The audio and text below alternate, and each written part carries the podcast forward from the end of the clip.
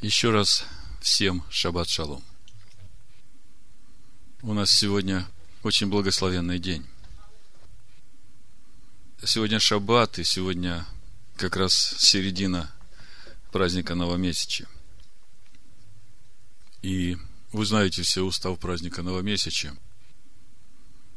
Если сложить количество хлебных жертв, которые приносятся в ежедневных приношениях Господу, утренним и вечерним, и в субботнем, и сравнить это с тем количеством хлебной жертвы, которая приносится в новомесячье, то это примерно в семь раз больше. И я в этом вижу большое благословение, поскольку праздник новомесячья имеет в себе глубокий смысл. Бог так усмотрел – чтобы с каждым обновлением месяца обновлять или как бы вкладывать в нас тот потенциал обновления, в котором мы будем двигаться весь последующий месяц.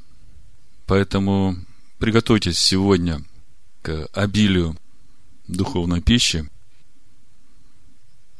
И поэтому мы разобьем сегодня служение на две части, то есть проповедь будет состоять из двух частей – Первая часть э, больше субботняя и мотивирующая. Потом будет хлебопреломление. А потом будет вторая часть, она больше как учение. И я хочу сейчас помолиться Господу, чтобы все, что происходило, оно было во благо не только нам, а всем, которые будут слушать это учение, это слово – и поблагодарить, в общем-то, Господа за тот хлеб, который Он нам дает, за то устройство, которое Он нам показывает в Своем Слове. И мы видим, как это устройство работает в нашей жизни. Поблагодарим Господа за те перемены, которые Он делает в нас.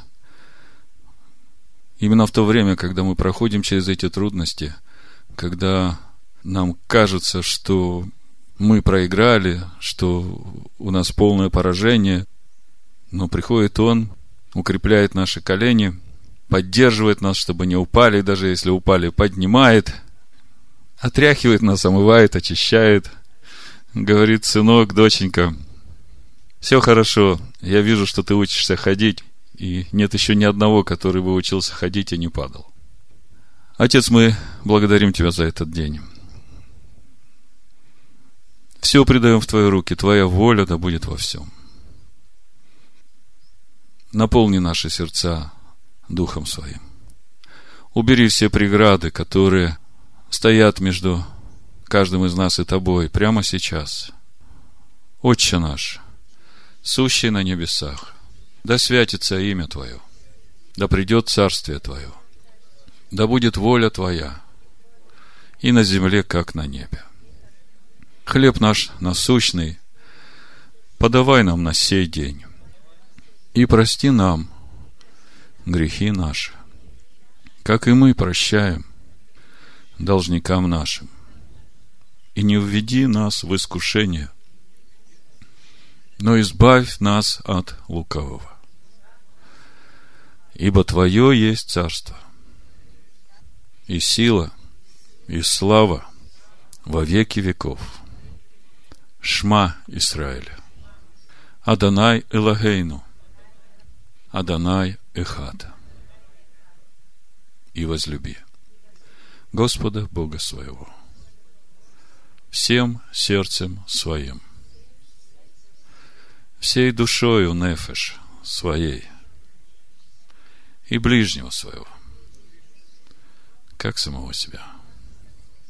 Да будет так – во имени Амашеха Иешуа. Амин.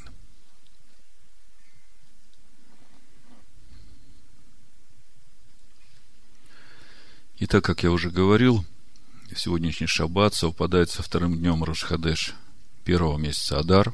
В этом году два месяца Адар, вы знаете, да? Праздник Пурим в каком будет Адаре? В первом месяце Адар или во втором месяце Адар? Во втором, правильно. Значит, э, сегодня читается в Писаниях недельная глава Трума. Также читается отрывок на Рошхадеш, это книга Бамидбар, числа. 28 глава, с 9 стиха по 28 главу, 15 стих, где говорится о количестве жертвоприношений, которые нужно приносить в шаббат, в новомесяче и ежедневные жертвы. Затем читается отрывок из книги Ишаягу, Исайя, 66 глава, с 1 по 24 стих. Давайте начнем с Ишаягу, 66 главы. Прочитаю первые несколько стихов, чтобы через эти стихи войти в сегодняшнюю недельную главу. У нас сегодня недельная глава Трума, переводится как приношение. И начиная с сегодняшней недельной главы и до конца второй книги Моисея мы будем изучать то, как строить дом для Бога. За исключением одной недельной главы, где мы будем читать о грехе золотого тельца. Итак, Исайя 66 глава с 1 стиха. Так говорит Господь. Небо – престол мой, а земля – подножие ног моих. Где же построите вы дом для меня? И где место покоя моего? Знак вопроса. Бог спрашивает. Небо престол мой. Небеса небес написано не вмещают его. Земля это только подножие ног моих. И вы хотите построить мне дом? То есть уже само понятие построить дом для Бога, оно выходит за рамки естественного. Ибо все это сделала рука моя. И все сие было, говорит Господь. А вот на кого я презрю. На смиренного и сокрушенного духом и на трепещущего перед Словом моим. Что значит этот стих? Это значит, что все-таки возможно построить дом здесь, на земле для Него, и для этого нужно трепетать, благоговеть перед Его Словом. Или по-другому, со святостью относиться к каждому его слову. А дальше написано, заколающий вала то же, что убивающий человека, приносящий агнца в жертву то же, что задушающий пса, приносящий семидал то же, что приносящий свиную кровь. Заметьте, Богу очень не нравится свиная кровь. Воскуряющий фимиам тоже, что молящийся идолу. О чем здесь Бог говорит? Все служение в храме Бога именно связано с этими жертвами, с воскурениями, с принесением фимиама. Тогда о чем же здесь? Дальше Бог разъясняет. И как они избрали собственные свои пути. Бог говорит, я презираю на того, кто трепещет перед Словом моим. А трепетать перед Словом – это значит избирать те пути, которые Слово указывает. И как они избрали собственные свои пути. И душа их находит удовольствие в мерзостях их. Вот когда человек так поступает, то тогда все, что бы он ни делал в том доме, который называется Домом Божьим, послушайте, это очень важно, для Бога будет выглядеть вот так. Заколающий вала – то же, что убивающий человека. Приносящий агнца в жертву – тоже, что задушающий пса. Приносящий семидал – тоже, что приносящий свиную кровь.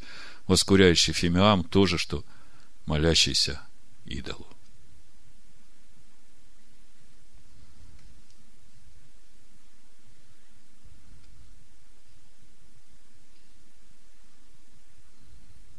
Оказывается, люди могут ходить в церковь, в дом Бога, в синагогу, неважно куда. И с виду выглядеть такими богобоязненными, приносить жертвы, все делать, как написано, э, все вовремя делать. Если они при этом не трепещут перед Его Словом в своем сердце, внутри, если они не сокрушены и не смирены своим духом перед Богом и ходят своими путями, то тогда у человека большая проблема. Так и я употреблю их обольщение и наведу на них ужасное для них, потому что я звал, и не было отвечающего говорил, и они не слушали, а делали злое в очах моих и избирали то, что не угодно мне. Скажите, а что угодно Богу? Хороший вопрос. Где узнать, как узнать, Бог, а что тебе угодно? Ну, понятно, что в Слове Бога.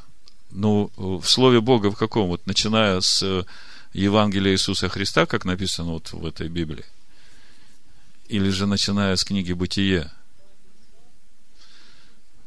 Вот сегодня мы обо всем этом будем говорить. Это было такое краткое вступление.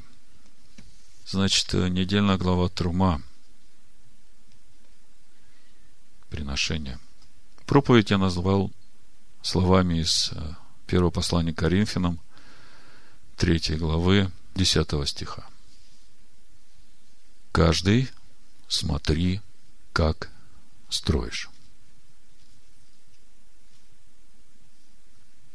Написано, апостол Павел пишет, «Я, по данной мне от Бога благодати, как мудрый строитель, положил основание, а другой строит на нем. Но каждый смотри, как строит.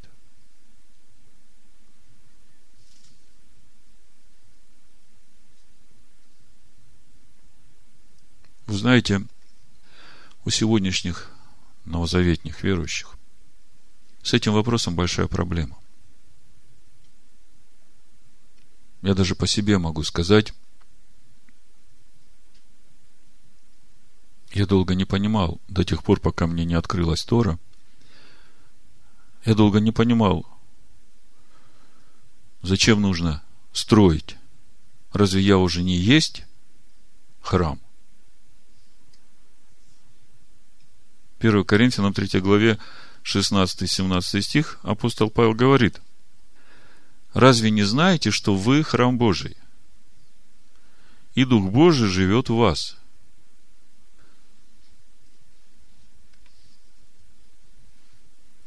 Вы знаете, что вы храм Божий? И Дух Божий живет в вас. А у вас возникает вопрос, тогда что строить-то надо? Храм-то уже есть. Дух Божий уже живет в нас. Вот у меня тоже раньше возникал такой вопрос. Я просто не понимал, что, оказывается, храм Бога надо строить. И препятствием вот для этого понимания, что храм нужно строить, Именно вот этот стих апостола Павла, который говорит, что вы уже храм Бога, и Дух Божий уже живет в вас. Не являлся ли этот стих препятствием для вас в понимании того, что храм Бога надо строить? В этой же главе, чуть раньше, апостол Павел говорит о том, что все-таки надо строить.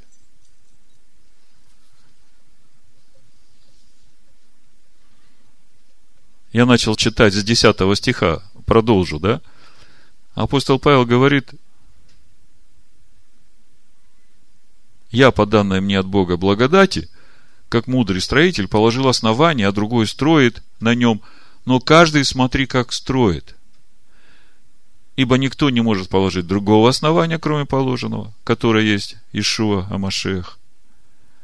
Строит ли кто на этом основании из золота, серебра, драгоценных камней, дерева, сена, соломы, каждого дело обнаружится. Так все-таки строит. Вы видите, да?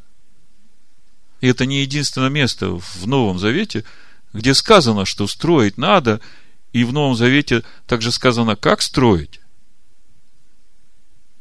А сегодняшняя недельная глава – это и есть то основание, на котором строить. Ну, чуть подробнее, дочитаю до конца. Строит ли кто на этом основании из золота, серебра, драгоценных камней, дерева, сена, соломы, каждого дела обнаружится. Ибо день покажет, потому что в огне открывается, и огонь испытает дело каждого, каково оно есть.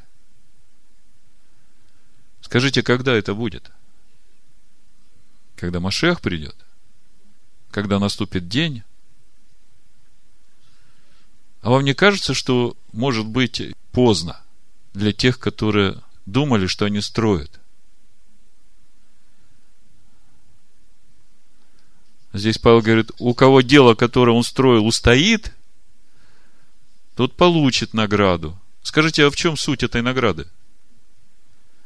Если посмотреть следующий стих, то понятно, речь идет о спасении.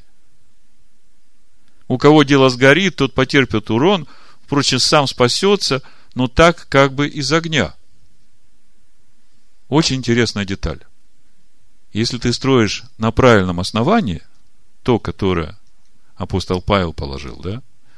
Скажем, не апостол Павел, то, которое Бог положил, о котором он говорит, как о краеугольном камне, который отвергли строители, да? Так вот, несмотря на то, что строители отвергли, тот, кто строит на этом основании, даже если будет строить из соломы, есть надежда, что он спасется. Вы видите, как важно строить на правильном основании. Это вопрос нашего спасения, вопрос спасения каждого человека. То есть речь даже не идет о том, строишь ли ты из золота или серебра. Нужно начинать чуть раньше, особенно для сегодняшних новозаветных верующих. А на каком основании ты строишь? И так строить надо. Мы видим, что строить надо. И строить нужно нам. Так Новый Завет говорит, апостол Павел говорит, строишь ли из золота, серебра, сена, да? День покажет. Кто строит? Верующие. Тогда возникает вопрос, а как строить? Мы ведь говорим не о том храме, не о той скине, которая в пустыне. Там просто было все. Принес то, что есть, в жертву Богу, и умельцы из этого строят. Бог дает мудрость. А в Новом Завете все совсем непросто. Потому что речь идет о душах человеческих, о сердцах, о внутренности. А Бог смотрит, как мы строим. Так с чего же начинать? Павел говорит, нужно положить основание. И это основание Ишуа Машех краеугольный камень, который отвергли строители. Мы сегодня во второй части будем говорить именно о строителях. А кто же он, этот камень краеугольный, который отвергли? Да, мы знаем, что это Иисус Христос. Но некоторые до сих пор думают, что это имя и фамилия человека, который жил 2000 лет назад. Чтобы долго не говорить, книга Откровения, 19 глава, которая говорит нам о том, кто такой Ишуа Машех, которая у меня до сих пор вызывает удивление. С 11 стиха написано, «И увидел я отверстое небо, и вот конь белый, сидящий на нем, называется верный и истинный, который праведно судит и воинствует. Очи у него, как пламень огненный, и на голове его много диадем. Он имел имя, написанное, которого никто не знал, кроме его самого. Вот этот стих меня удивляет до сих пор. Апостол Иоанн видит видение, которое показывает ему Бог через Иешуа Машеха, который посылает ангела, чтобы рассказать и показать все апостолу Иоанну. И речь идет уже о втором приходе Машеха Иешуа. И написано, что он имел имя, которого никто не знал, кроме его самого. Вам не удивителен этот стих? Он был облечен в одежду, обогренную кровью, имя ему – Слово Божие. Имя ему – Слово Божие. Когда мы говорим об имени, то мы говорим о внутренней сущности. В первом послании Коринфянам, в 10 главе, с 1 по 4 стих написано, что из него, из Ишуа Машеха, как последующего духовного камня, текли слова Бога, которые записал Моисей. То есть, то духовное питье и духовная пища, которую народ ел и пил в пустыне, суть слова Божии – которое записал Моисей, это и есть его имя.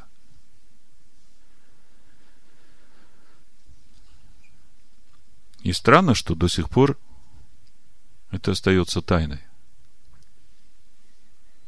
Дальше написано, и воинство небесное, 14 стих, следовали за ним на конях белых, облеченный весон белый и чистый.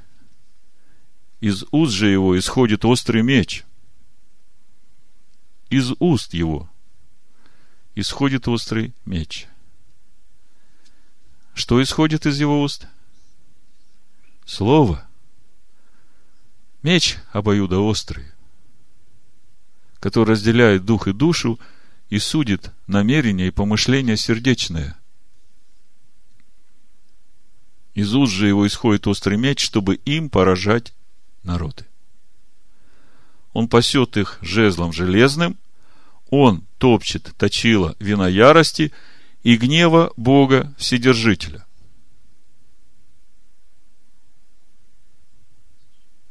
Скажите мне, если тот, которому имя Слово Божие, и мы говорим, что это Иешуа Машех, и он топчет.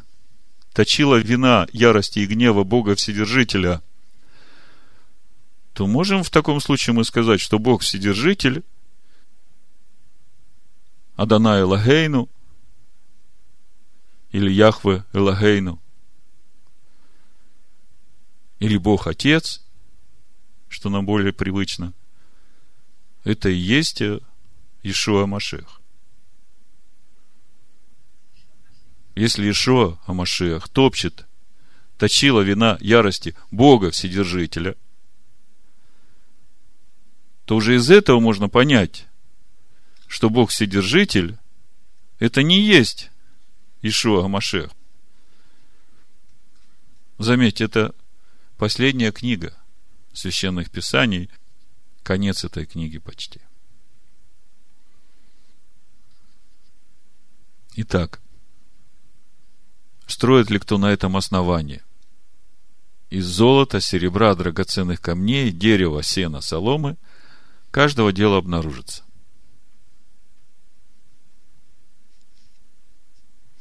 Теперь мы уже начинаем видеть, на каком основании строить. Что же нам говорит это основание о том, как строить? Что нам говорит тот, которому имя Слово Божие, как строить? Исход 25 глава с первого стиха. И сказал Господь Моисею, говоря, скажи сынам Израилевым, чтобы они сделали мне приношение. Трума на иврите.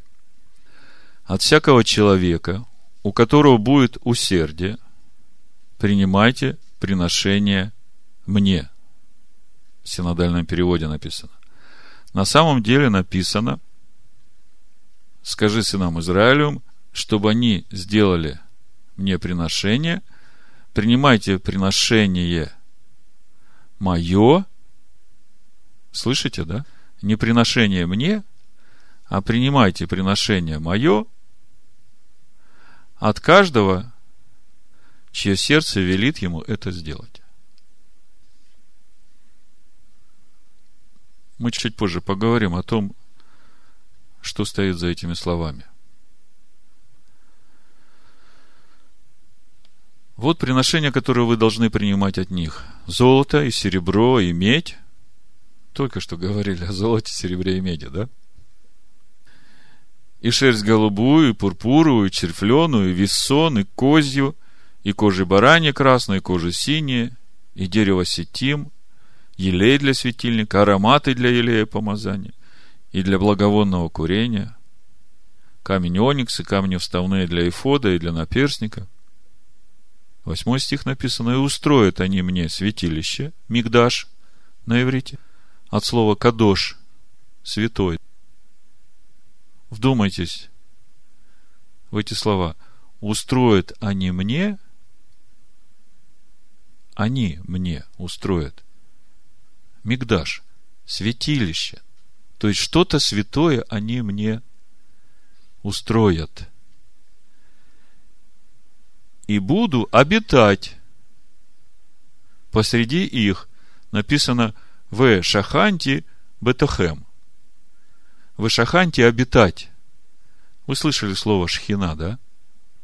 Так вот, э, шехина в Шаханте один корень. Обитель. И слово обитель нам уже сразу дает адрес в Евангелии от Иоанна 14 главу, мы потом придем туда – все, как я показываю тебе, и образец скинии, на иврите написано Тавнит Гамишкан. Чуть выше мы говорили, устроят они мне святилище Мигдаш, от слова Кадош, да? А дальше Бог говорит, все, как я показываю тебе, и образец скинии, и здесь уже скиния мешкан. От того же самого глагола – обитать, шаханти, и образец всех сосудов ее так и сделайте. Мудрецы сразу обращают внимание на одну нестыковку. Бог говорит, построят мне святилище, а обитать буду в них. Хотя в пустыне был построен только один храм –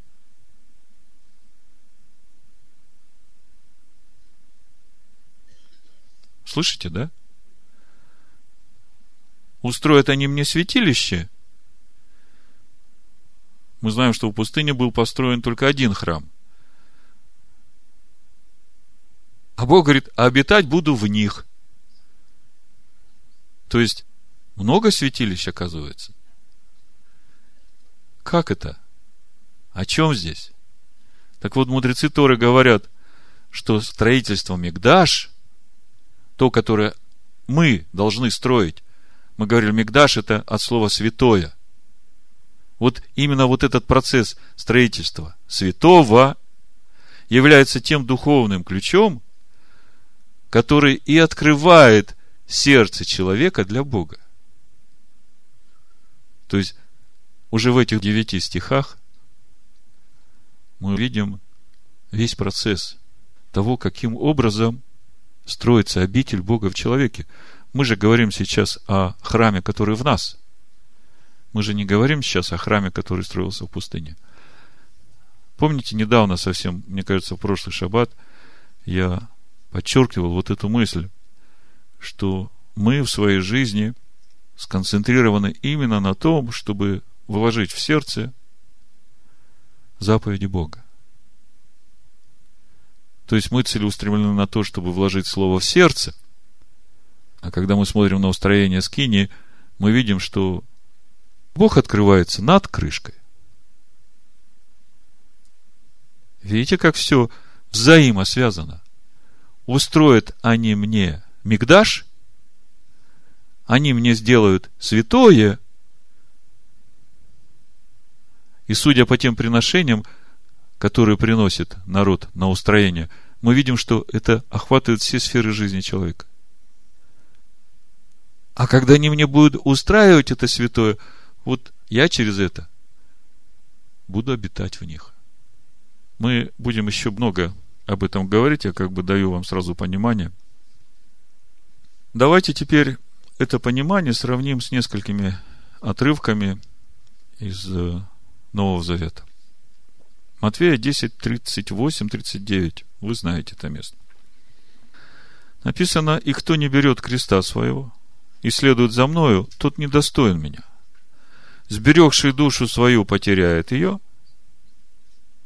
а потерявший душу свою ради меня, сбережет ее. Мы все знаем это местописание. Скажите мне, имеет ли этот отрывок отношение к тому, о чем мы сейчас читаем в недельной главе Трума.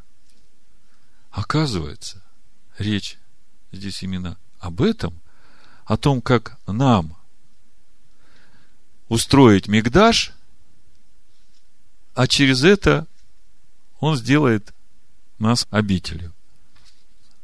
Иоанна 14 глава, 21-23 стих, еще более конкретно – кто имеет заповеди мои и соблюдает их, тот любит меня. А кто любит меня, тот возлюблен будет отцом моим. И я возлюблю его и явлюсь ему сам. Мы еще поговорим об этом. Что значит явлюсь сам? Иуда, не искорет, говорит ему, Господи, что это, что ты хочешь явить себя нам, а не миру? Ишуа сказал ему в ответ, кто любит меня, тот соблюдет слово мое, и Отец мой возлюбит его. Слушайтесь. Кто любит меня, тот соблюдет слово мое, и Отец мой возлюбит его, и мы придем к нему, и обитель у него сотворим. Первые девять стихов 25 главы книги Исход, недельная глава Трума, то, что мы только что читали.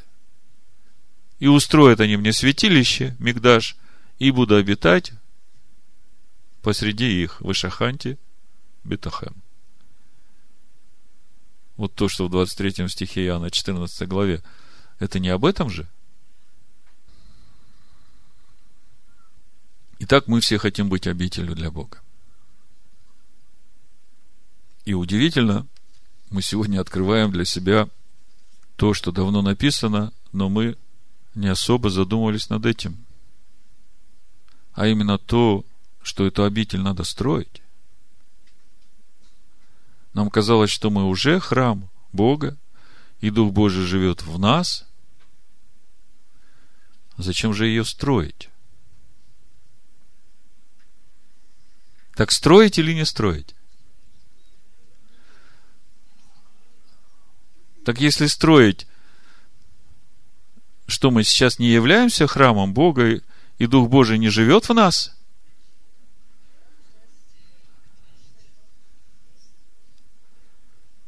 Вот нам надо как-то для себя такой ясный, простой ответ получить. Я бы сказал так, что Бог нам дает залог свой дух, Бог отдает в жертву за наши грехи своего Сына, чтобы Дух Божий через Сына руководил нами в строительстве дома для Бога.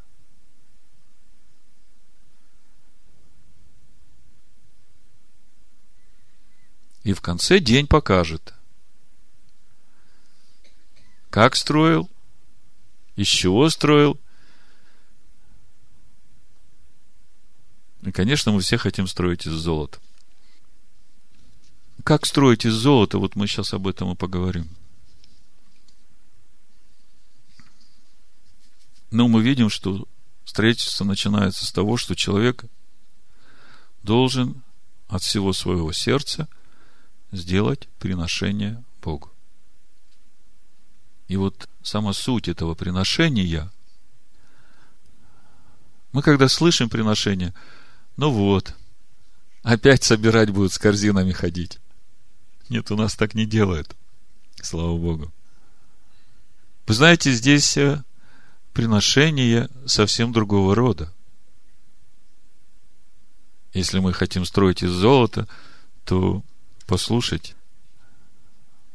Слово терума от корня рум – возвышать. То есть терума – это возвышение, то есть это приношение, которое уже возвышает. И самое интересное, я вам уже говорил, э, у нас в синодальном написано от всякого человека принимай, у которого будет усердие приношение мне, в синодальном написано.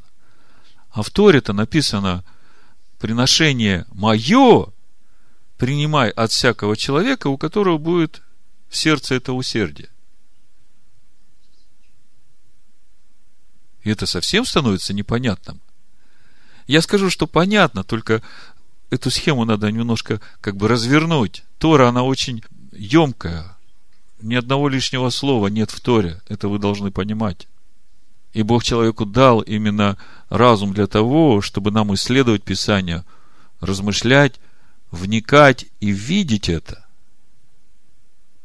Когда Бог говорит Моисею, вот весь этот мешкан построй мне по образцу, который я показываю тебе на горе, то вот это слово образец на иврите тавнит, корень бана, понимание бина строить.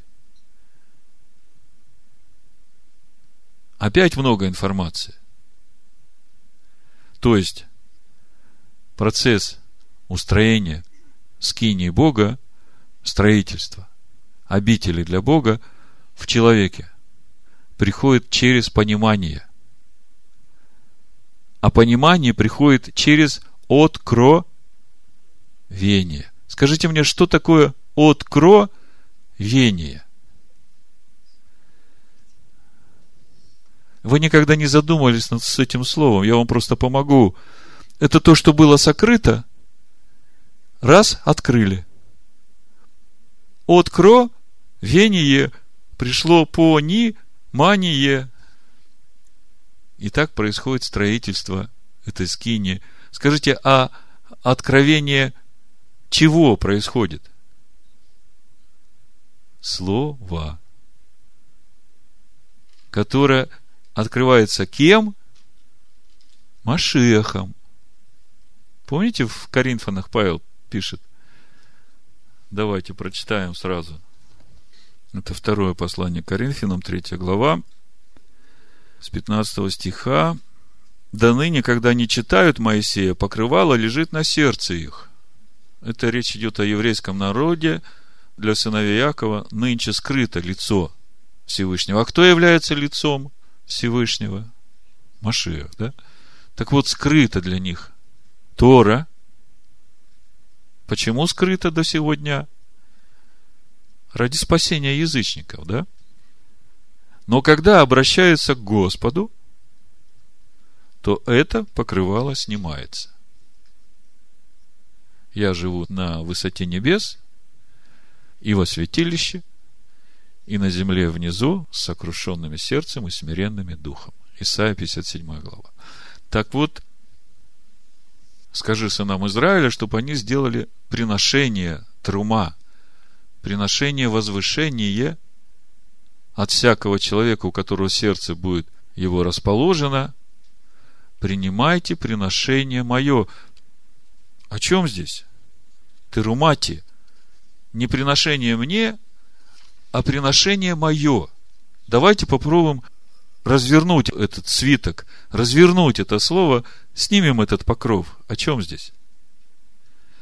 Я когда об этом читаю, у меня сразу в духе приходит Исайя 26.13. Но через тебя только мы славим имя Твое. О чем здесь? Через тебя только мы славим имя Твое. Вы же новозаветные верующие, вы мне уже должны этот покров снять. Через тебя только мы славим имя Твое. Через Его присутствие в каждом из нас мы можем славить Его. Помните Исайя 42.8? Я, Господь, тетраграмматон, Адонай, Яхве. Это мое имя. И не дам славы моей иному. Слышите, да? Давайте и этот стих заодно откроем, потому что дальше это нам понадобится. Что значит «Я Господь» – это мое имя, и не дам славы моей иному. Так дает Бог славу свою кому-нибудь или нет? Не дает. Тогда как же мы можем славить? Как же Иешуа получил славу Отца? Послушайте, ответ очень простой. Бог своей славы никому действительно не дает. Никому Бог не дает своей славы, но всякий, который стал обителю для него, светит его славой. Ты храм Бога. И Бог живет в тебе, говорит апостол Павел. Если Бог живет в тебе, то слава Бога, живущего в тебе, светит через тебя. И понятно, что чем больше Бога в тебе, а больше Бога в тебе, это говорит о том, из чего ты строишь и как строишь, и на каком основании строишь, тем больше славы видно. Итак, мы сейчас о чем говорим? о том, что Богу нужно принести приношение, которое возвышает. А дальше Бог говорит, от каждого, у кого сердце расположено, пусть принесет приношение мое. И я говорю, что я, когда об этом начинаю думать, сначала вроде бы как бы непонятно, надо раскрыть, раскрыть покрывало с этого слова, увидеть, о чем здесь речь. Речь не идет о том, что я должен какую-то материальную вещь принести ему. То, что десятины надо принести в его дом, чтобы была пища, да и амен. Потому что если бы не было десятин в этом доме, так вы бы сейчас эту пищу не получали. Вы понимаете, о чем я говорю? Ну вот, и когда я начинаю думать, а что же значит принести приношение мое, я сразу слышу Исайя 26, 13. Через тебя только мы славим тебя.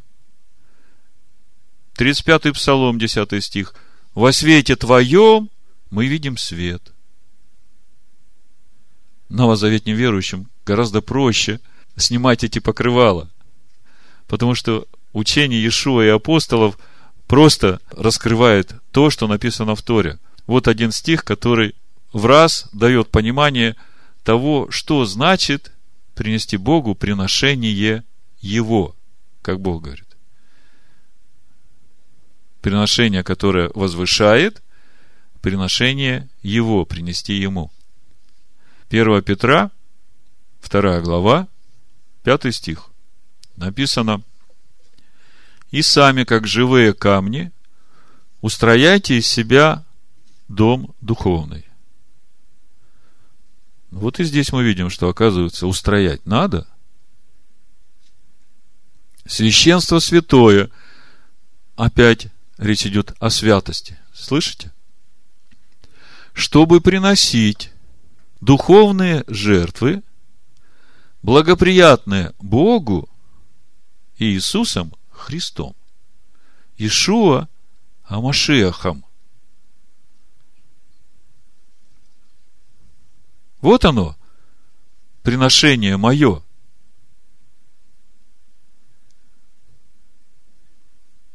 То есть, по-другому, строительство храма, слышите меня? Строительство обители в нас начинается с приношения духовных жертв, благоприятных Богу, Иешуа Амашехом. А как это на практике? Матвея 10.38 я уже читал вам. Сберегший душу свою потеряет ее, а потерявший душу свою ради меня сбережет ее. А потерять душу свою ради него это как? Думаешь, что ни Бог, ни Ишуа Машех не желает смерти нашей. Он хочет, чтобы мы жили и славили его. Тогда здесь о чем-то другом. В Галатам 2 главе, в 19 стихе апостол Павел разъясняет. Законом я умер для закона, чтобы жить для Бога. Я сораспялся Христу, и уже не я живу, но живет во мне Христос. Вот она, духовная жертва, благоприятная Богу, принесенная Ишуа Амашехом, когда я, душа моя, моя воля, мои желания, я это все оставляю на стойке казни, ради того, чтобы принять волю, которую Бог выражает в своем слове. И вот, когда я прохожу через этот процесс, то Машех, слово его, да, мы говорили, начинает жить во мне. И вот это есть, это благоприятная жертва Богу Иисусом Христом. Помните, мы начали служение с 66 главы Исаия. Небо престол мой, земля подножие ног моих. И вы хотите мне дом построить? Вот на кого я презрю. На смиренных и кротких сердцем и духом. Разве это не об этом же? Но смиренность и кроткость – это перед Словом Бога. Про Моисея сказано, что он был кратчайшим человеком на земле. Но когда я смотрю, как Моисей разбирался со своим народом после греха золотого тельца, то в моем человеческом понимании, душевном, он не выглядит кротким. А в глазах Бога это и есть кратчайший из всех людей. Значит, сораспялся Машеху, это значит, дал место Машеху себе. То есть, Слову. Ну, до этого места как бы все понятно, да? Мы разбирали э, сейчас только первые два стиха начала сегодняшней недельной главы. Пусть сделают мне приношение, скажи сынам Израиля и от всякого, которого сердце расположено, принимайте приношение мое. Мы поняли, что суть этого приношения, приношение его, это Машех, уже живущий в нас.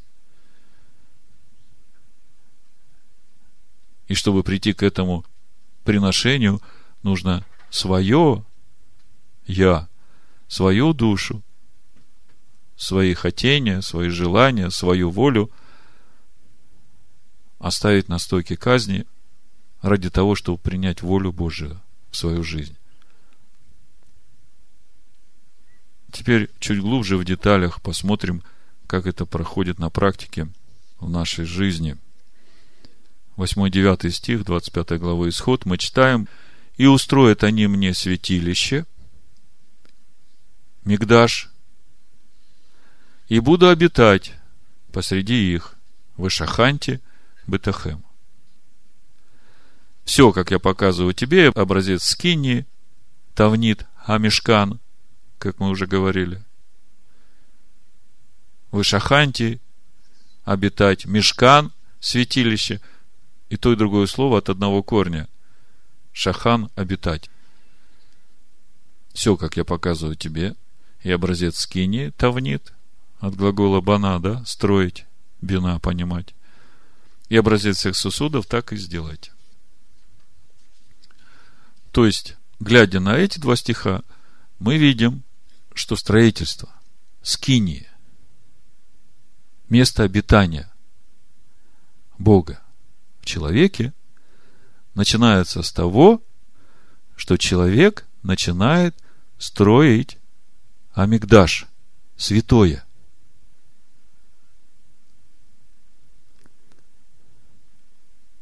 Мы сейчас разбираем с вами вот эти два этапа. Народ строит Амигдаш, святилище, от слова кадош, святое, да? И через то, что народ строит святое, устрояется обитель для Бога. Понимаете, да? Вот эту связь. То есть, как строить? Мы увидели, что надо на стойке казни свою душу оставить ради Машеха. Ну да, понятно. А как? Так вот, дальше Тора нам говорит, как. Мы должны начать строить Амигдаш. То есть, если перевести в нашу жизнь, то это строительство святости в нашей жизни, во всех сферах. Но тут для новозаветних верующих, по крайней мере, есть одно препятствие. Написано, что Иисус Христос умер за нас, и в нем мы все и святы, и праведны. И в итоге получается, что никакую святость в своей жизни строить не надо. Мы ее уже имеем в Иисусе Христе, да? Так-то оно так. Только если глубже посмотреть на то, что эту святость мы имеем в Ишуа Амашехе, то это же надо жить так, чтобы пребывать в нем. А он кто? Он Слово. То есть, сегодняшних новозаветних верующих, которые не открыли еще для себя Тору, для них еще одна проблема. Что значит строительство святости в своей жизни, что значит строительство Амишкана, если мы уже святы, Иисус Христос умер нас, оправдал нас, и все, мы уже святы, мы на небесах. Причем здесь еще какую-то святость строить в своей жизни. Но в самом Новом Завете есть много мест, которые говорят о том, что действительно нам нужно быть святым во всех наших поступках. Вот у 1 Петра, 1 глава, 15-16 стих написано, «Но по примеру призвавшего вас святого, и сами будьте святы во всех поступках». Зачем нужно быть святыми во всех поступках? По сути, это же и есть этот процесс строительства Амигдаш святилище. Ибо написано, будьте святы, потому что я свят. Это Петр говорит. В послании евреям 12.14 написано, старайтесь иметь мир со всеми и святость. То есть, старайтесь иметь святость. А как ее иметь? Как поступать так, чтобы во всех поступках быть святым? От чего зависят наши поступки, скажите? От того, как мы думаем. Нами же руководят наши мысли, наши желания, наши чувства. Тогда, чтобы наши поступки были святы, это же надо, чтобы и наши мысли были святыми, и наши желания были святыми. Скажите мне, все ваши желания святы? Тогда надо срочненько покаяться в этом. И это желание не святое на стоечку казни. Прям сейчас вот. И принять туда Машеха. То, что Слово говорит. Да ты че, брат Александр, если сейчас все свои желания на стойку казни приложу, то я же просто умру здесь. То есть это говорит нам о том, что сразу это не происходит, это процесс. Но, тем не менее, мы видим, что Писания Нового Завета призывают нас иметь святость, быть святыми в поступках. А для того, чтобы быть святыми в поступках, надо быть святым в мыслях своих, в желаниях своих, в чувствах своих. Во всякое время, когда я сплю, когда я встаю, когда я иду, когда я сажусь.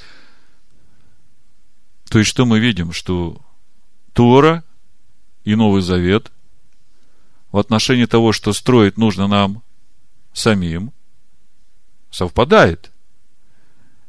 И также совпадает в том, что суть этого строительства в том, чтобы строить святость.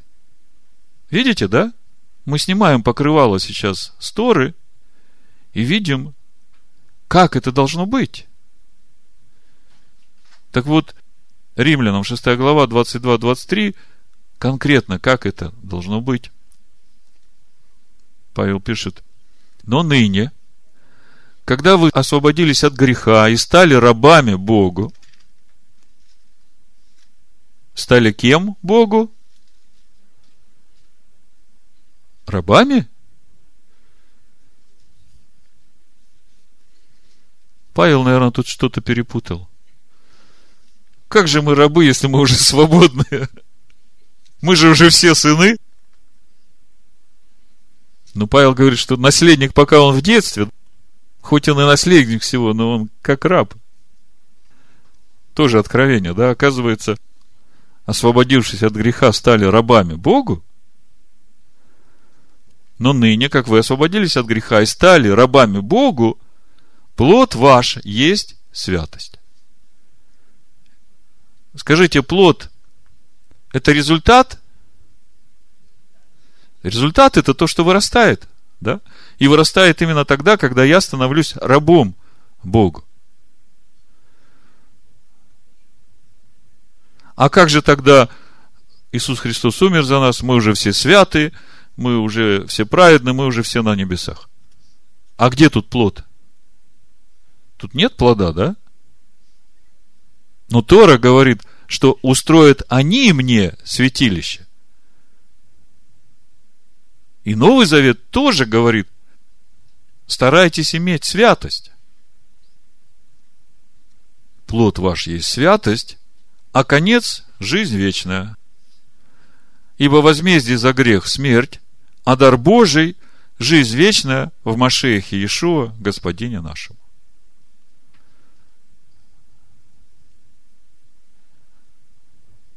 То есть, вот то приношение его, благоприятная духовная жертва ему, через которую начинается строительство обители для Бога, оно все приходит через плоды, которые являются святостью. И это приходит именно тогда, когда мы становимся рабами Богу. Чуть раньше, 17 и 18 стих – апостол Павел говорит о том, что значит стать рабами Богу. 17 стих. Благодарение Богу, что вы, быв прежде рабами греха, от сердца стали послушны тому образу учения, которому предали себя. Освободившись же от греха, вы стали рабами праведности. Опять рабы.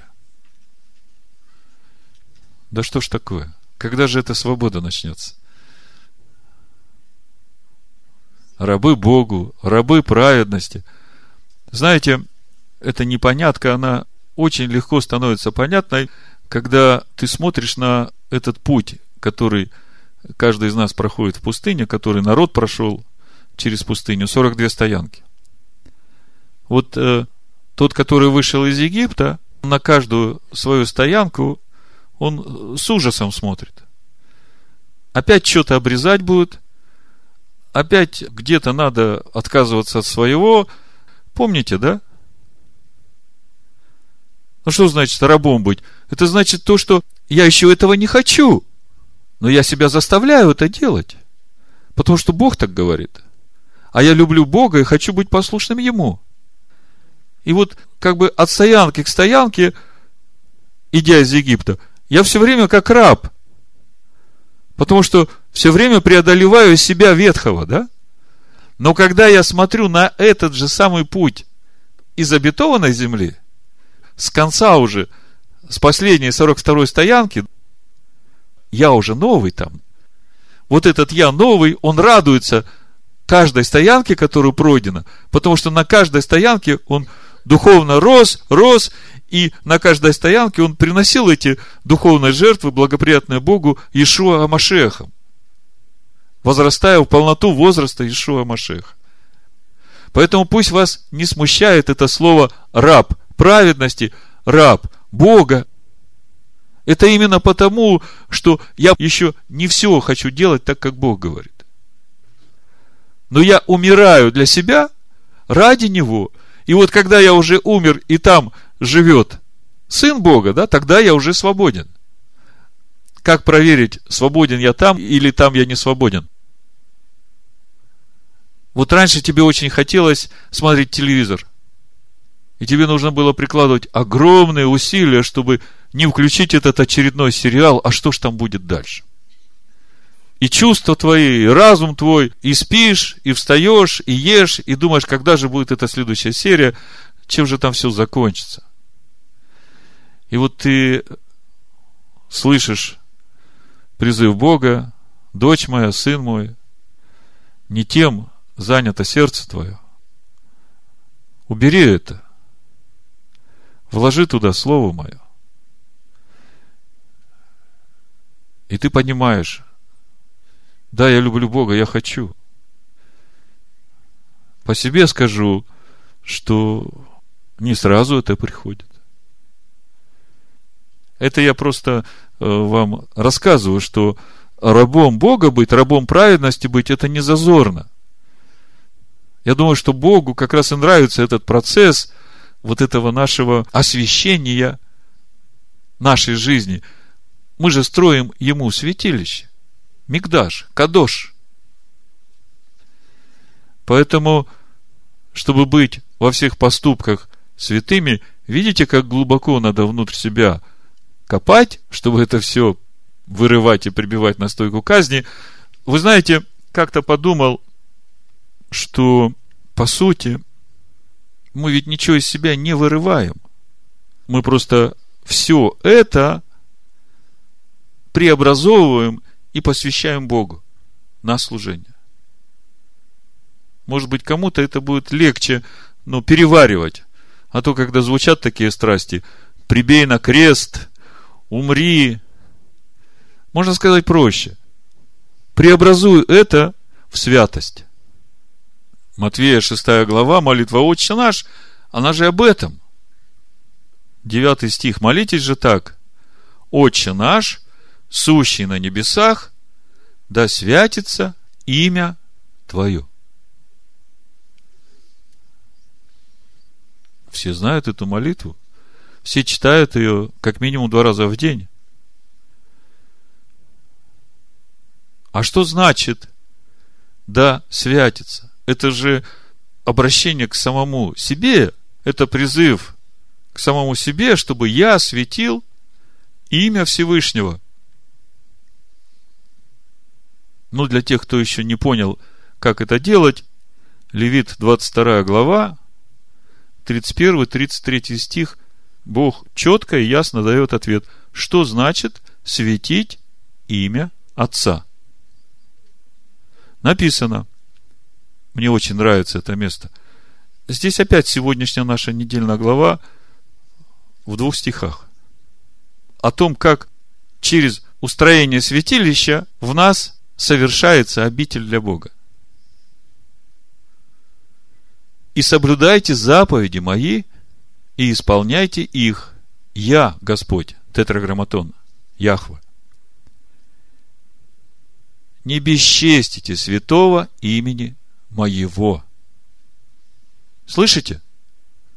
Соблюдайте заповеди мои и исполняйте их, я Господь, не бесчестите святого имени моего. Что вы слышите? Скажите, если мы не соблюдаем его заповеди и не исполняем их, то в контексте этих двух стихов получается, что мы бесчестим Его имя, а мы ведь молимся, да святится имя Твое,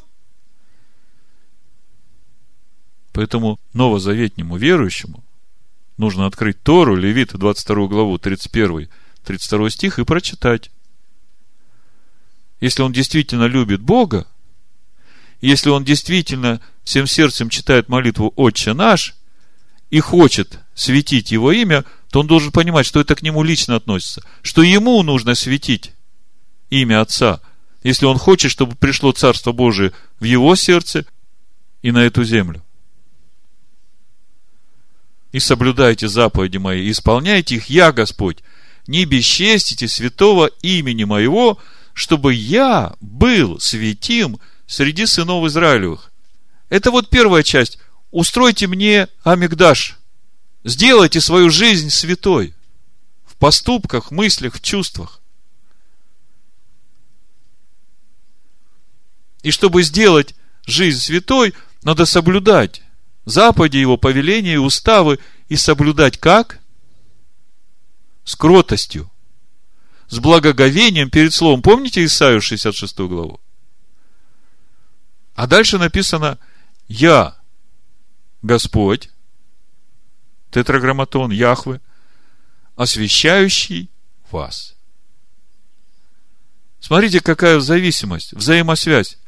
Мы со святостью, с трепетом, с благоговением соблюдаем Его заповеди, повеления, уставы. Мы это делаем не потому, что Он сказал надо, а потому, что мы любим Его. И когда мы это делаем, именно через это Он освещает нас. Смотрите, что дальше написано. Я, Господь, освящающий вас, который вывел вас из земли египетской, чтобы быть вашим Богом. Я, Господь. Что значит, чтобы быть вашим Богом? На иврите, чтобы быть вашим Элогим. Кто такой Элогим. Всесильный. Это тот, который является источником всех сил. А что значит, когда Он будет моим Элогим?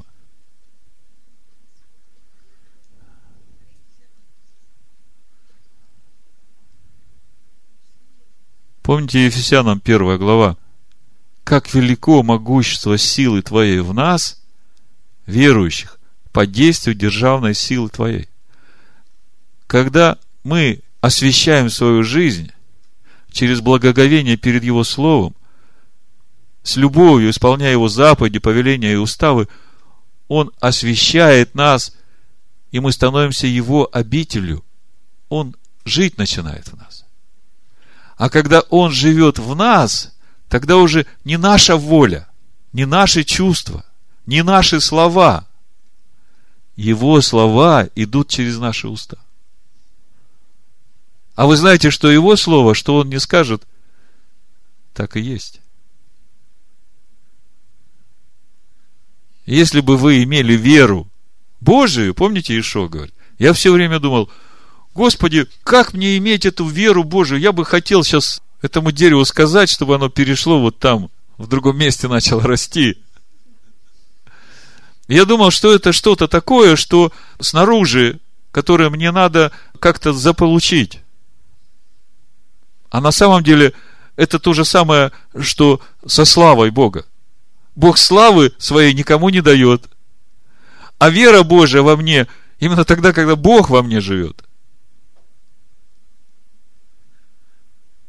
И когда эта вера во мне есть, вера Бога живу, а вера у Бога очень простая – он все, что не говорит, все исполняется, правда?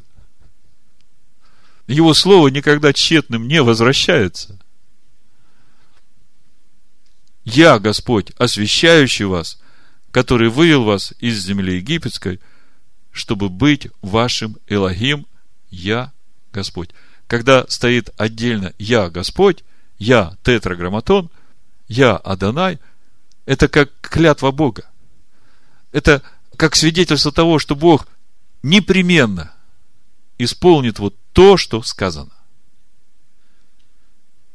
не передумает, не отменит, не забудет.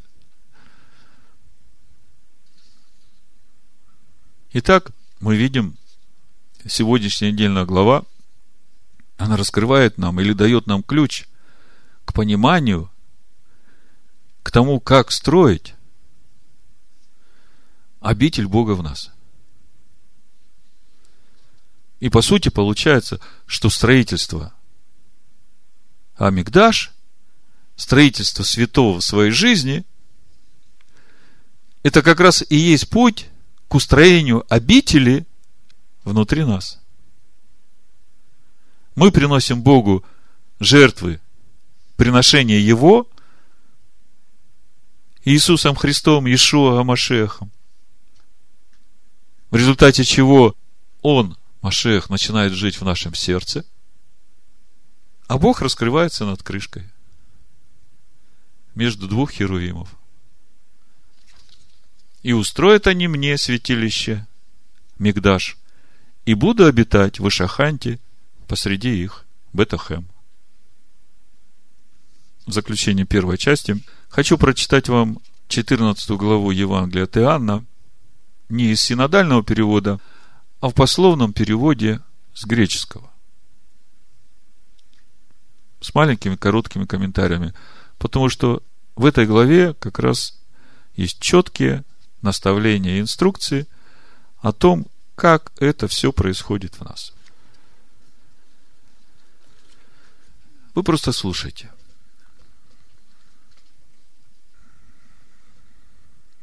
Пусть не будет потрясаемо ваше сердце. Верьте в Бога и в меня верьте. Ну, сразу следует отметить, если надо верить в Бога и верить в Него, в Иешуа Машеха, то это две личности, правда? Это никак не одна личность. В доме отца моего жилища многие есть. Если же нет, я сказал бы вам, что иду приготовить место вам. И стоит знак вопроса.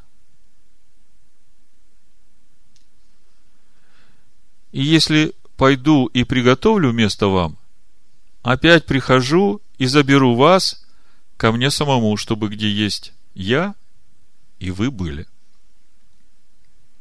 И куда я иду, знаете путь. Говорит ему Фома, Господи, не знаем, куда идешь. Как можем путь знать? Говорит ему Ишуа, я есть путь и истина и жизнь, и никто не приходит к Отцу, если не через меня. Вот это слово «через», оно очень важно во всем понимании природы самого Ишуа Амашеха. Если узнали вы меня, слушайте внимательно, и Отца моего познаете.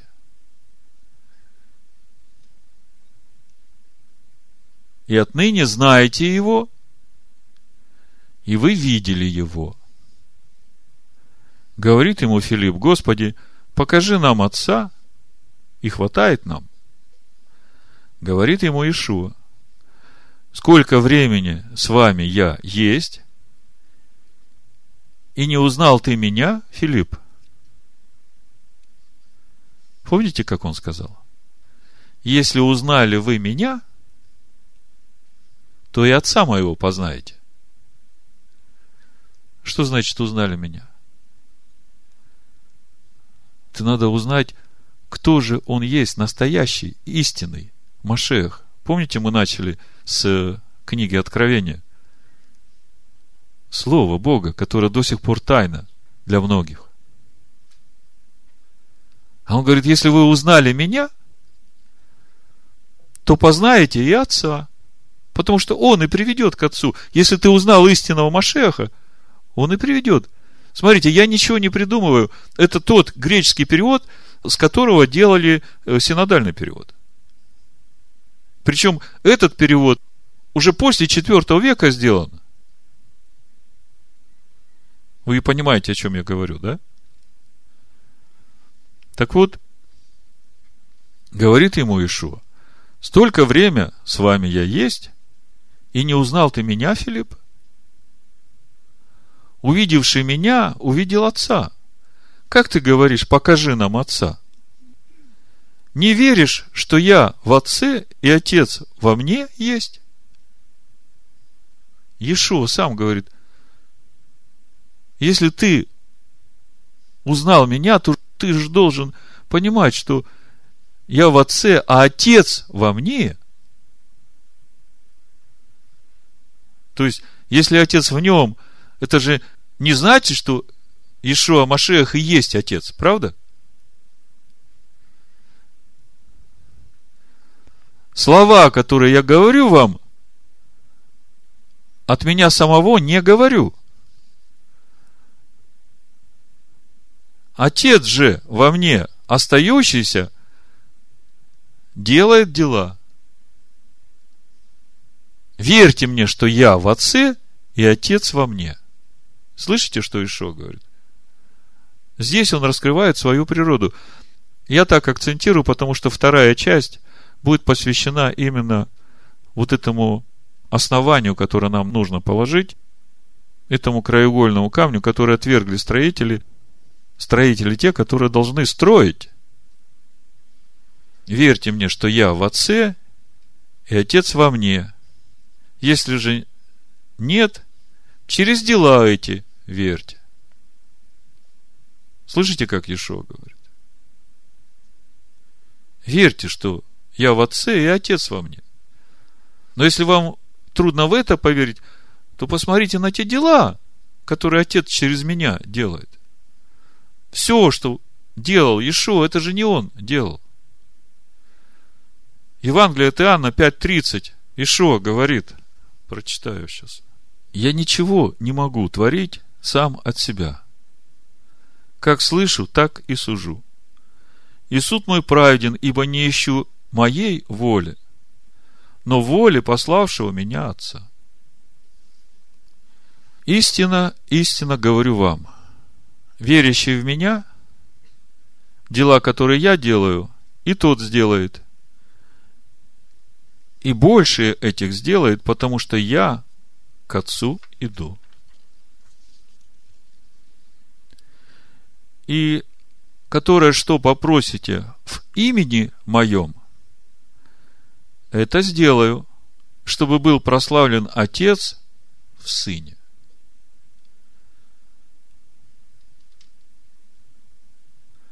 Что значит попросите в имени моем?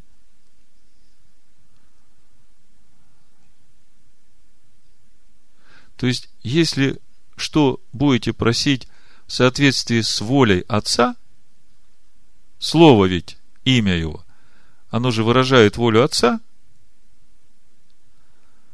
то Он это сделает, чтобы прославить Отца.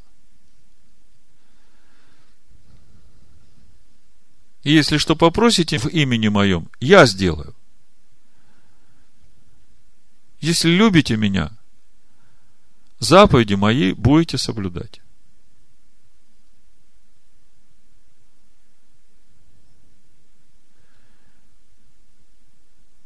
И я спрошу отца и другого утешителя даст вам, чтобы с вами в век он был.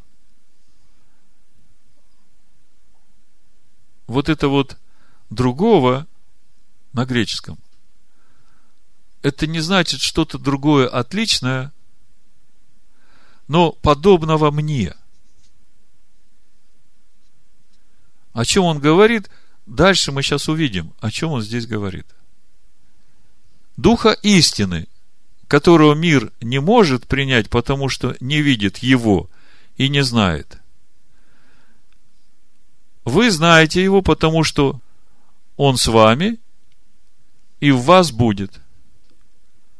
И дальше странный стих. Не оставлю вас сиротами, приду к вам. Скажите мне, кто эти два стиха говорит?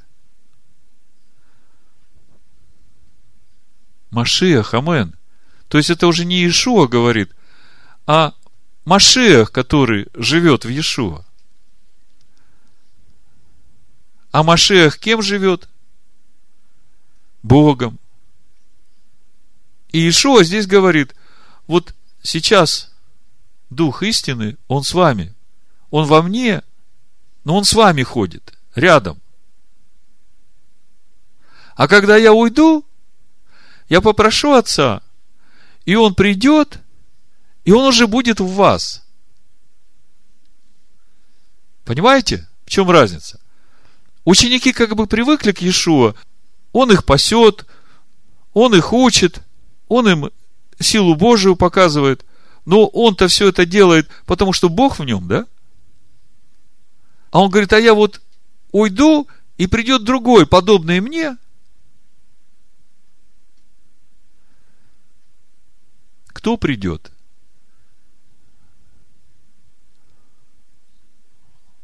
Он придет внутрь каждого человека. Он придет внутрь своих учеников. А в нем Дух Бога. Потому что его природа такая. Я живу Отцом. Еще малое время, и мир меня уже не увидит. Вы же увидите меня, потому что я живу, и вы будете жить. И в тот день познаете вы, что я в Отце моем, и вы во мне, и я в вас. Слышите? Он говорит, я уйду, пришлю другого. И тут же говорит, не оставлю вас сиротами, приду к вам. Так непонятно, уйдет или не уйдет. А дальше он говорит, в тот день вы узнаете, что я в вас. То есть, другой утешитель – это какая-то третья личность, или же это тот Машех, который живет в Иешуа, в котором живет Бог, и после того, как он уйдет, Машех придет сердце, внутрь каждого ученика. Успеваете за мной? имеющий заповеди мои и соблюдающий их, тот есть любящий меня, любящий же меня будет возлюблен отцом моим, и я буду любить его, и буду являть ему меня самого. Очень интересно. Этот стих опять нас возвращает в сегодняшнюю отдельную главу именно к тому, как мы Ишуа Машехом приносим жертвы, благоприятные Богу, приносим духовные жертвы, благоприятные Богу, Ишуа Амашехом. Слушайте. Имеющий заповеди мои и соблюдающий их, тот есть любящий меня. А заповеди его, он же слово, да? Любящий же меня будет возлюблен отцом моим – и я буду любить его и буду являть ему меня самого. Что значит являть? Помните? Откровение. Откровение – это то, что открывается в нашем сердце и становится нашим. Открывается Слово, да? Буду являть ему меня самого. То есть Иешуа говорит сейчас вот здесь своим ученикам, что ему надо уйти – Именно для того, чтобы они могли получить рождение свыше. И когда они получат это рождение свыше, он, Машех, начнет жить в их сердцах. И если они будут соблюдать его заповеди и являть этим любовь к нему, он же слово, он будет являть себя, то есть открывать себя в сердце им, каждому ученику. То есть он уже говорит здесь о внутреннем устроении обители для Бога. А Иуда, не Искариот, говорит, Господи, что ты хочешь нам являть себя, а не миру? То есть, до него еще не доходит, о чем говорит Иешуа.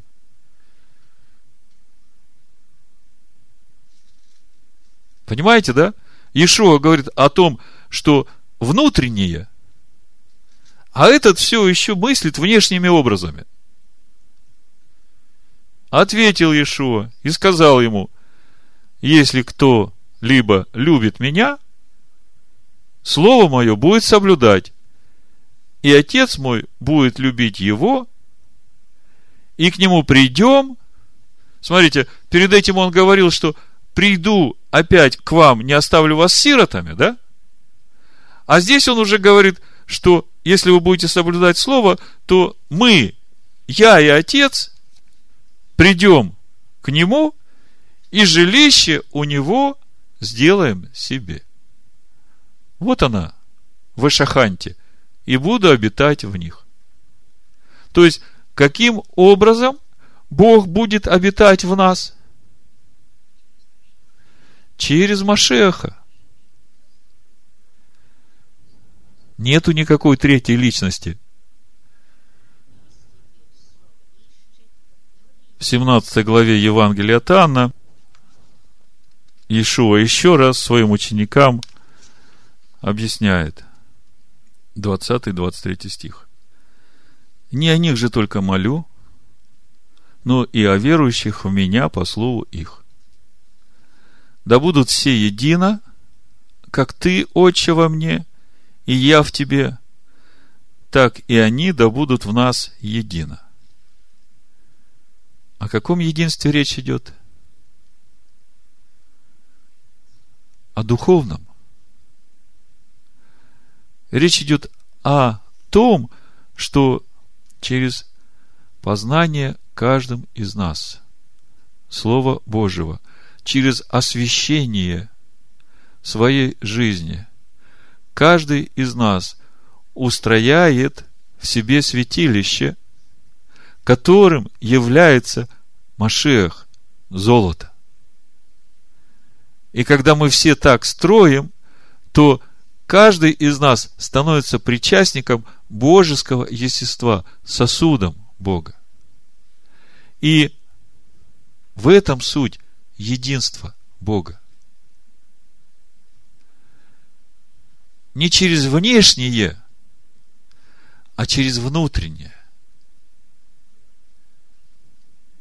Когда мы, каждый из нас, уподобляемся Ему – тогда мы становимся едины с Ним и друг с другом. Да будут все едино, как Ты, Отче, во мне, и я в Тебе, так и они да будут в нас едино, да уверуют мир, что Ты послал меня. И славу, которую Ты дал мне, слышите? Славу, которую Ты дал мне. Бог славы своей никому не дает. Мы уже об этом говорили. А мы видим, что Иешуа Бог дал свою славу. Каким образом? Тем, что Бог в нем живет. Слава Божия. И эту славу Божию мы познаем в лице Иешуа Амашеха, как мы читаем во 2 Коринфянах, в 4 главе, в 6 стихе. Бог повелел из тьмы воссиять свету и озарил наши сердца, дабы просветить нас познанием славы Божий в лице Ишуа Машеха. Скажите мне, зачем нужно лицо Ишуа Машеха? Почему мы не можем напрямую познавать славу Божию? Бога никто никогда не видел и видеть не может. Мы же просто не устоим перед этим светом. А в лице Иешуа Машеха мы можем познавать. И имея Иешуа Машеха в себе, мы им устрояем обитель для Бога в себе. Если бы не было Ишуа Машеха, Бог напрямую мог бы вселиться в нас? По той же самой причине нет. Мы об этом говорили много раз. Уже с самого начала. С Берешит. Б. Решит до того еще, как сотворен был этот мир. Бог сотворил сначала свой образ, Сына Своего. Начало творения. и в своем Сыне, им и через Него Он строит все в этом мире, все им и для Него, и все им стоит, так написано в Колоссянах. И все это именно для того, чтобы мы, вот, я не знаю, когда начинаешь думать о величии, бесконечности Всевышнего, смотришь на эти миры Вселенной, которые вокруг нас, вокруг Земли, то невольно приходят слова Давида, Господи, кто такой человек, что ты помнишь о нем? слушал Джима Стейли на прошлой неделе, во второй части мы о нем будем говорить, о его учении. Он говорит, вот представьте, если нарисовать на стене круг диаметром 6 метров и подойти к нему, поставить точечку фломастером в этом кругу, то это соразмерность размеров Солнца с нашей Землей. Нашего Солнца. 6 метров и точек от фломастера. Тогда какого же размера мы имеем в сравнении с Солнцем? А наше Солнце не самое большое во Вселенной, может быть, самое маленькое. А сколько этих вселенных и миров? Так кто же такой человек, что Бог помнит о нас? Так вот, и славу, которую ты дал мне, я дал им. Каким образом? Дальше он говорит, да будут едино, как мы едино. Я в них. Слышите? Кто я? Машех. И ты во мне. Кто ты? Бог. Вот она духовная конструкция человека, сотворенного по образу и подобию Бога. Каждый ученик Иешуа – все мы, каждый со своими особенностями. Все мы разные, все мы чудесные. Но нас объединяет то, что в каждом из нас Машех, а в Машехе живет Бог. Я в них, и ты во мне, да будут совершены воедино, и да познает мир, что ты послал меня и возлюбил их, как возлюбил меня. Амин. Амин. Амин. Амин. Амин.